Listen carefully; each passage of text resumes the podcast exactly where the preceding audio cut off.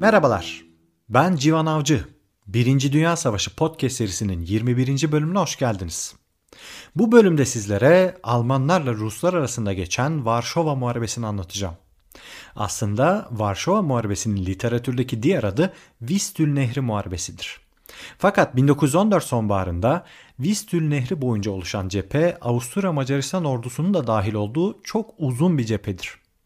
15. bölümden belki hatırlarsınız. Vistül Nehri Polonya'yı ikiye ayıran ve güneyden kuzeye akarak Baltık denizine dökülen yaklaşık 1000 kilometrelik bir nehirdi. Polonya'da iki taraf arasında doğal bir engel olması dolayısıyla Doğu cephesindeki muharebeler bu nehir boyunca yoğunlaşıyor. Nehir aynı zamanda Varşova'dan da geçiyor ki biz bu bölümde sadece Varşova dolaylarında cereyan eden olaylara odaklanacağız. Vistül cephesinin diğer muharebelerine önümüzdeki bölümlerde devam edeceğiz. 1914 Ekim ayında askerlerin Polonya'nın çamura dönen yollarında uzun yürüyüşler yaptığı ve hala hazırda çetin olan savaş şartlarının daha da zorlaştığı bu muharebenin detaylarına geçmeden önce isterseniz geçtiğimiz bölümde neler olmuştu kısaca bir hatırlayalım. Doğu Prusya'da Hindenburg-Ludendorff ikilisinin komuta ettiği Alman 8. ordusu bölgedeki Rus 1. ordusunu yok etmek için Eylül ayında harekete geçmişti. Almanlar Mazurya göllerini aşarak Rusların gerisine sızacak, Rus ordusunu çembere alarak yok edecek ve tıpkı Tannenberg'de olduğu gibi görkemli bir zafer kazanacaktı. Bu plan aslında neredeyse başarıya ulaşacaktı fakat Rusların geri çekilirken iki tümenini feda ederek bir karşı taarruz yapması çemberin kapanmasına engel olmuş ve sonuç Almanların tam olarak istediği gibi olmamıştı. Yine de Mazurya Gölleri Muharebesi diye anılan bu muharebe kesin bir Alman zaferiyle sonuçlanmış ve Ruslar Alman topraklarından tamamen temizlenmişti. Böylelikle Ruslarla kuzeydeki sınırlarını güvence altına alan Almanlar bu noktadan sonra dikkatini güneydeki sınırlarına yani Silezya bölgesine vermiş ve bu bölgeyi savunmak için 9. Ordu adında yeni bir ordu kurmuştu. Merkezi o zamanki adıyla Breslau, şimdiki adıyla Wrocław olan bu 9. ordunun başına ise yine Hindenburg ve Ludendorff getirilmişti. Bu ordunun amacı Avusturya Macaristan'la dirsek teması kurarak düşmanın Krakow üstünden Avusturya'ya ve Almanya ilerleyişini engellemekti. Çünkü Krakow düşerse Rus ordusunun güneye çark etmesi Viyana, kuzeye çark etmesi ise Berlin yolu demekti. İşte böylesi bir senaryonun önüne geçmek için Ludendorff derhal güneye yani Silezya'ya doğru yola çıkıyor ve 16 Eylül'de Breslau'ya vararak yeni atandığı 9. Ordu'nun komutasını eline alıyor. Ona ertesi gün Hindenburg'da katılıyor ve iki Alman komutan aralarında kısa bir görüşme yapıyor. Bu görüşmenin ardından Ludendorff'un Avusturya Macaristan Genelkurmay Başkanı Hotzendorff'la yüz yüze görüşmesi planlanıyor. Breslau'dan yine trene binen Ludendorff Avusturya Macaristan'ın yolunu tutuyor ve 340 kilometre güneydoğudaki Neusandez'e varıyor. Burada Hotzendorff'la buluşan Ludendorff müttefik komutanla hemen bir toplantı yapıyor. Bu da savaşın başından beri Almanya ile Avusturya Macaristan arasında gerçekleşen ilk askeri toplantı oluyor. Toplantının ana gündem maddesi tabii ki de ilerlemekte olan Rus ordusudur. Galicia'ya giren Rusların bundan sonra Krakow'a oradan da Silezya bölgesine hareket edebileceği konuşuluyor. İki tarafın da birbirine saygıyla yaklaştığı görüşme dostane bir havada geçse de iki askeri ekol arasındaki farklılıklar hemen göze çarpıyor. Avusturya Macaristan ordusunda daha çok taarruz ağırlık bir doktrin benimsenirken alt rütbeli subayların öyle doğaçlama hareketler yapmasına pek izin verilmiyor. Almanlarda ise komutanlar sık sık emirleri dinlemeyerek inisiyatif alıyor. Aldıkları bu inisiyatifler sonucu hata yapmış olsalar bile bu genellikle tolere ediliyor. Alman ordusunda affedilmeyen tek davranış pasiflik olarak nitelendiriliyor. Yani komutanlar iyi de sonuçlansa, kötü de sonuçlansa bir hamle yapmak zorundadır deniyor. Bu Alman doktrininin faydalarını esasında Hotzendorf da kabul etmekle birlikte bunu kendi ordusuna uygulamak için artık çok geç olduğunu belirtiyor. Kısacası Alman ordusunda farklı seslere kulak verilirken Hotzendorf'un ordusunda her bir komutandan Hotzendorf gibi düşünmesi bekleniyor. Bu sebeple yapılan en ufak bir hatada emirleri harfiyen yerine getiremedikleri için suçlanan hep alt rütbeli komutanlar oluyor. Alman ordusunda ise böyle bir hadise genellikle yaşanmıyor ve sorumluluğu çoğu zaman üst rütbeli komutanlar alıyor. Hatırlarsanız Marn'daki başarısızlığın üstüne Almanlar hemen Genelkurmay Başkanı'nı değiştirmiş fakat Galicia'daki başarısızlığın üstüne Avusturya Macaristan'da Hotzendorf yerinde kalmış ve suç ordu komutanlarına atılmıştı. Evet aralarındaki farklılıklara rağmen öyle veya böyle bu iki ordu ortak hareket etme kararı alarak bir plan oluşturuyor. Plana göre Almanlar Polonya'nın göbeğine hareket ederek bölgedeki Rusların dikkatini üzerine çekmiş olacak ve Avusturya Macaristan'ın üstündeki baskıyı hafifletecektir. Avusturyalılar da zayıflamış olan Ruslara karşı Galicia'dan bir taarruz başlatacak ve birkaç hafta önce kaybettiği Galicia Muharebesi'nin tüm kayıplarını tersine çevirecektir. Yani başta Lemberg olmak üzere bütün Galicia kentleri Ruslardan geri alınacaktır. Bu planın başarıya ulaşması iki ordunun birbiriyle yakın koordinasyonuna bağlı olurken Avusturya Macaristan ordusundan da artık bir galibiyet beklenmektedir. Fakat geçtiğimiz ay içinde ağır bir yenilgi alan ordu kaliteli subaylarını kaybetmiş ve yerine yenilerini koyamamıştır. Savaşa katılan tüm ülkeler yeni ordular kurmuşken Avusturya Macaristan yeni bir ordu kurmak şöyle dursun doğru dürüst kayıplarını bile telafi edememiştir. Hotzendorf açıkçası bu muharebede biraz da Almanların desteğine muhtaç konumundadır.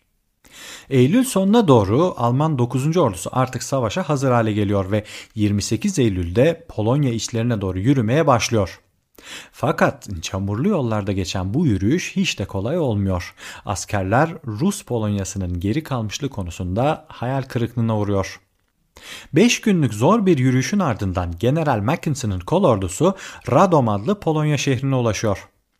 Radom'daki zayıf Rus birlikleri o meşhur Alman toplarını görünce şehri hemen terk ediyor.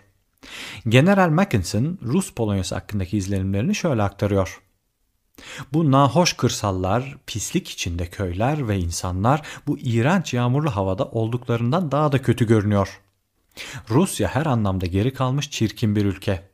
Şehirleri de keza pislik ve düzensizlik içinde. Yahudilerin yaşadığı kesimler hariç Radom gibi önemli bir şehrin caddeleri bile Almanya'da asla göremeyeceğiniz cinsten bir manzara sunuyor. Bu ülkenin yollarını tanımlayacak kelimeler dahi bulamıyorum. Görünen o ki yetkililer trafik konusunda hiçbir şey yapmamaya alışmış. Bölgeler arasındaki sözüm ona sert zeminli yollar bile yok sayılmış durumda. Bu bağlamda savaşı idare etme şeklimizin ciddi bir biçimde etkileneceği şimdiden çok açık. General August von Mackensen 17. Kolordu Karargahı Burada işgal ettiği toprakların bayındırlığından şikayet eden bir komutan da açıkçası bana biraz ironik geldi. O dönem Almanya, Rusya ve kısmen de olsa Avusturya Macaristan kontrolünde olan Polonya toprakları gerçekten de atıl durumdadır. Bağımsızlığı bulunmayan Polonya halkı savaş zamanı türlü vaatlerle manipüle edilmeye çalışılmıştır. Örneğin Rusya, Almanya ve Avusturya Macaristan topraklarındaki Polonyalara yönelik bir bildirge yayınlamış ve onlara sadakatlerini değiştirmeleri durumunda Rus yönetiminde birleşmiş özerk bir Polonya vaat etmiştir. Fakat Polonyalılar bu bildirgeyi dikkate almamıştır. Özensizce hazırlandığı belli olan bu yazıdaki ifadeler son derece muallaktır. Örneğin bağımsızlık yerine özerklik vaat edilmiştir ki bu özerkliğin bir tanımı da yapılmamıştır. Polonyalılar bağımsızlıklarına kavuşabilmek için savaşın bitmesini bekleyeceklerdir. Şimdi biz dönelim cepheye. Ekim ayında yağmurlar düşmeye devam ederken Alman ordusu artık Vistül Vadisi'ne ulaşıyor fakat Rusların savaşı bir türlü kabul etmeyişi Alman komutanlarda bir hayal kırıklığı yaratıyor. Sonuçta plana göre Almanlar üzerlerine olabildiği kadar Rus birliği çekecekti. Fakat Polonya'nın merkezine girdikçe ikmal kolları da uzadığından durum endişe verici bir hal alıyor. Yekünlü bir düşman birliğiyle karşılaşma umuduyla Mackinson'ın 17. kolordusu Vistül nehrini güneyden kuzeye doğru taramaya başlıyor. Nehrin doğusuna geçilmesi şimdilik tehlikeli bulunduğundan nehrin kıyısından kuzeye doğru yani Varşova'ya doğru bir yürüyüş başlıyor. Bu esnada da Mackinson'a Varşova'yı alma emri geliyor. Sonuçta Rusların Polonya'nın başkentini de savaşmadan terk edecek halleri yoktur deniyor. Bu noktada Varşova'nın alınması hem ittifak kuvvetlerine ciddi bir prestij kazandıracak hem de Rusların büyük bir ikmal kolu kesilmiş olacaktır. Fakat günlerdir ciddi bir direnişle karşılaşmayan Mackinson bu şehrin de öyle kuzu kuzu teslim edilmeyeceğinin farkındadır. Nitekim 9 Ekim'de günlüğüne şöyle yazmıştır. Bana yeni ve zor bir görev verildi. Tehlike arz eden bu işin başarıya ulaşması için epey şansa ihtiyacımız olacak. Alman komutan bunu yazdıktan bir gün sonra ilk ciddi Rus direnişiyle karşılaşıyor. Mackinson'ın uç birlikleri Varşova'nın 33 kilometre güneyindeki Gora Kalvarya adında bir kasabada bazı Sibirya birliklerine çatıyor. Gün içinde devam eden muharebede Almanların Landwehr tümeninin sol kanattan bastırmasıyla Ruslar geride 2000 esir ve 6 top bırakarak geri çekiliyor. Doğu cephesi ölçeğinde küçük sayılabilecek bu galibiyetin ardından Mackinson'ın birlikleri Varşova'ya güneyden 24 kilometre kadar yaklaşıyor. Belki de Varşova'nın düşmesi sanıldığı kadar zor olmayacaktır deniyor. Fakat ertesi gün Mackinson'ın hevesi kursağında kalıyor. Savaş meydanını gezen askerler ölü bir Rus subayın üstünde bir evrak buluyor. Evrakta geçen emirlerden Rusların Vistül Nehri boyunca yığınak yaptığı ve kuvvetlerinin de en az 4 ordu mevcudunda olduğu anlaşılıyor. Almanlar o zamana kadar ilk defa Rusların Polonya'daki gerçek gücü hakkında net bir fikir sahibi oluyor. Rusların Varşova'da da kalabalıklaştığını fark eden Mackinson kuzeyden sarılma tehlikesini seziyor ve komşu kolordudan acil takviye istiyor. Peki bütün bunlar olurken Rus tarafında neler oluyor isterseniz ona bir göz atalım. Rusların bu aşamada aslında kafalarının biraz karışmış olduğu görülüyor. Çünkü bazı orduları Galicia'da zafer elde etmiş fakat diğer orduları Doğu Prusya'da yenilmiştir. Savaş öncesi yapılan plana göre bu iki cephede elde edilecek galibiyetlerin ardından 9. ve 10. ordular merkezden yani Polonya üzerinden Almanya'ya doğru ilerleyecekti. Fakat Yeni gelişen durumlara göre 9. Ordu Galicia'ya, 10. Ordu ise Doğu Prusya'ya yardıma gönderilmişti. Bu da haliyle Polonya'dan yapılacak taarruzun ertelenmesine ve Rusların merkezde pasif kalmasına yol açmıştı. Polonya'daki bu pasiflik ve Galicia'daki galibiyetin avantajlarından yeterince istifade edilmemesi müttefik ülke olan Fransa'da olumsuz bir hava yaratıyor. Rusya'nın Paris'teki büyükelçisi Rus Dışişleri Bakanı'na bir telgraf çekiyor ve bu telgrafta Fransız kamuoyunun Rusya'nın Almanya karşısındaki pasifliğinden duyulan rahatsızlık dile getiriliyor. Sonuçta bu savaş iki cephelidir ve Fransızlar şimdiye kadar üzerlerine düşeni yapmıştır. Batı cephesindeki savaş bir çıkmaza girdiğine göre şimdi sıra o silindir yakıştırması yapılan büyük Rus ordusundadır. Bu gelişmeler doğrultusunda Stavka planlarını gözden geçiriyor ve şimdiye kadar pasif kaldığı Polonya'ya birlik kaydırma kararı alıyor. Bu yeni karara göre Ruslar Doğu Prusya ve Galicia'da ikişer ordu bırakarak Polonya'ya dört ordu birden yığacaktır. Daha detaylı bilgilere aç olan dinleyicilerim için 1. ve 10. ordular Doğu Prusya'da, 3. ve 8. ordular Galicia'da, 2. 4. 5. ve 9. ordular Polonya'da Vistül Nehri boyunca konuşlanacaktır. Doğu Prusya'daki durum şimdilik stabil olduğuna göre harekatlar daha çok Polonya'da ve Galicia'da gerçekleşecektir. Galicia'daki iki ordu Avusturyalıları yerinde tutarken Polonya'daki dört ordu Vistül nehrini aşarak bir mızrak başı gibi ittifak cephesini yaracak ve batıya ilerleyerek hem Viyana'yı hem de Berlin'i tehdit edebilecek bir konuma gelecektir.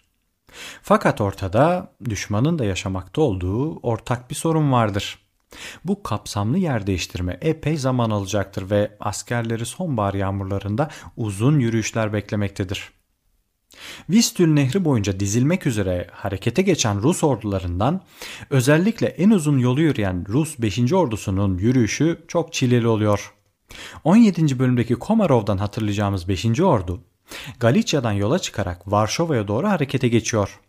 Yaklaşık 250 kilometre yol yürüyen askerler çamura saplanan topları geride bırakırken yem bulamadıkları için besleyemedikleri atları da ölüme terk etmek zorunda kalıyor.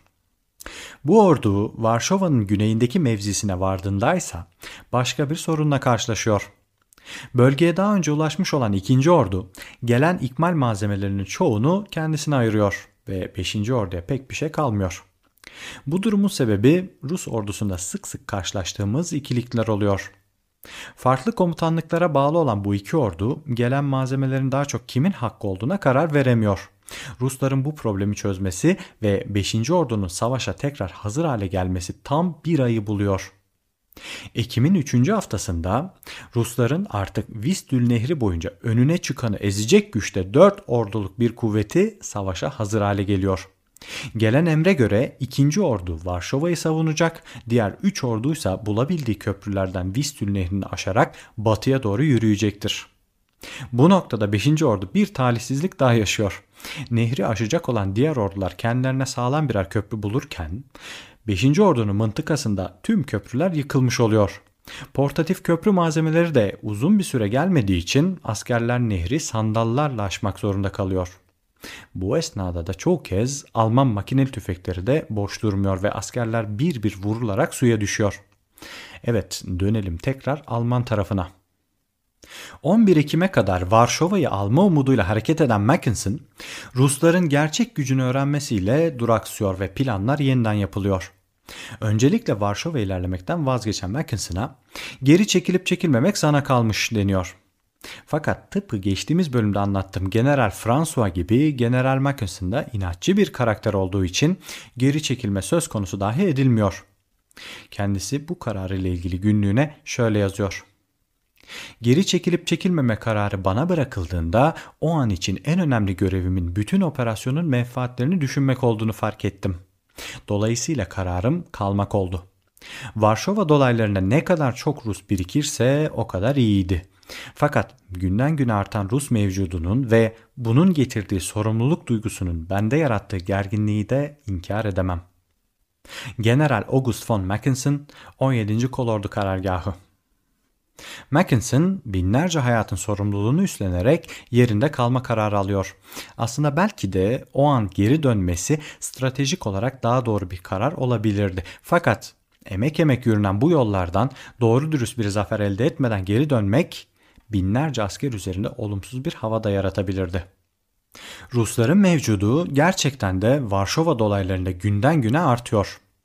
Karşılarındaki Mackinson'ın birliklerinden kat kat daha kalabalık olmalarına rağmen hareket etmekte tereddüt eden Ruslar 14 ve 15 Ekim günleri Mackinson'ın mevzilerini sadece topa tutmakla yetiniyor. Asıl saldırı ise 16 Ekim'de başlıyor ve Alman ordusunun geri çekilecek zamanı bile bulamayacağından şüphe ediliyor. Oluşan bu kritik durum üzerine Ludendorff, Avusturyalılardan Mackinson'ı takviye için bir kolordu talep ediyor. Fakat Hotzendorf bunu kabul etmiyor. Gerekçe olarak cephemi çok fazla uzatmış olurum dese de aslında Hotzendorf içten içe hiçbir birliğini Almanlara fazla yakınlaştırmak istemiyor. Kuzeye göndereceği her birliğin Alman komutasına girmesinden ve bu durumun Avusturya Macaristan İmparatorluğu'na prestij kaybettirmesinden korkuyor. Kısacası Hotzendorf kendi ordusunun Alman ordusundan daha güçsüz olduğunu bildiği için bir tür aşağılık kompleksine kapılıyor. Almanların buraya ekseriyetle Hotzendorf'u kurtarmak için gelmiş olması ve emrinde 15'ten fazla kol ordusu bulunan Hotzendorf'un Almanlara tek bir kol orduyu bile çok görmesi olayın ironik boyutudur. Mackinson'ın zor durumda kalmasıyla Almanlar 16 Ekim'de Polonya'dan genel geri çekilme kararı alıyor. Geride Rusların işine yarayabilecek hiçbir şeyin bırakılmayacağı bu geri çekilme biraz zaman alacağı için Mackinson'a iki gün daha yani 18 Ekim'e kadar dayanıp dayanamayacağı soruluyor. Mackinson'ın cevabı yine karakterine yaraşır şekilde oluyor. 19 Ekim'e kadar dayanırım. Mackinson'ın cesareti son derece ilham verici olsa da İkmal kolu hayli uzamış kol ordusunun iki koca Rus ordusuna karşı nasıl dayanacağı da merak konusudur. 17 Ekim'de Rusların baskısı iyice artıyor ve bazı Rus süvariler kuzeyden dolanarak korkulduğu üzere Almanların gerisine sızmaya başlıyor. Hotzendorf sonunda insafa gelmiş olsa gerek Mackinson'a destek amaçlı bir süvari tümenini yola çıkarıyor fakat bu çok da bir fayda sağlamıyor. Cephe gerisine sızan Rus süvariler tedirginliği iyice artırıyor fakat Mackinson sözünü bir şekilde tutarak 19 Ekim'e kadar dayanıyor. Bu noktada Almanların imdadına ilginç bir şekilde Vistül Nehri yetişiyor. Nehri aşarak Mackinson'a saldırması beklenen o talihsiz Rus 5. ordusu sonunda bir portatif köprü kurmuş oluyor. Fakat yağan yağmurlarla kabaran Vistül Nehri bu köprüyü yerinden söküp atıyor. Tek dayanağı olan bu köprünün yıkılması 5. orduyu bir anda ikmalsiz bıraktığından saldırı kesintiye uğruyor. Böylelikle de Mackinson bu kıskaçtan kıl payı kurtuluyor. Zaten arkasına sarkan Rus süvarilerinin de iletişim hatlarını tehdit etmesi üzerine Alman komutan benden buraya kadar diyor ve birliklerine geri çekilme emri veriyor. Böylelikle de Vistül Nehri Muharebesi'nin Varşova faslı stratejik bir Rus zaferiyle sonuçlanmış oluyor. Fakat bu geniş bir cephede seyreden Vistül Nehri Muharebesi'nin sadece kuzey kesimini ilgilendiren kısmıdır ve Almanlar bütün bu hamleleri Rusları üstlerine çekmek için yapmıştır. Yapılan bu fedakarlığa karşın güneyde Hotzendorf'tan Ruslara karşı öldürücü bir darbe indirmesi beklenmektedir. Gelecek bölümde Hotzendorf'un bu beklentiyi karşılayabilip karşılayamayacağını göreceğiz. Umarım dinlerken keyif almışsınızdır. Dinlediğiniz için çok teşekkür ederim. Bir sonraki bölümde görüşmek üzere. Hoşçakalın.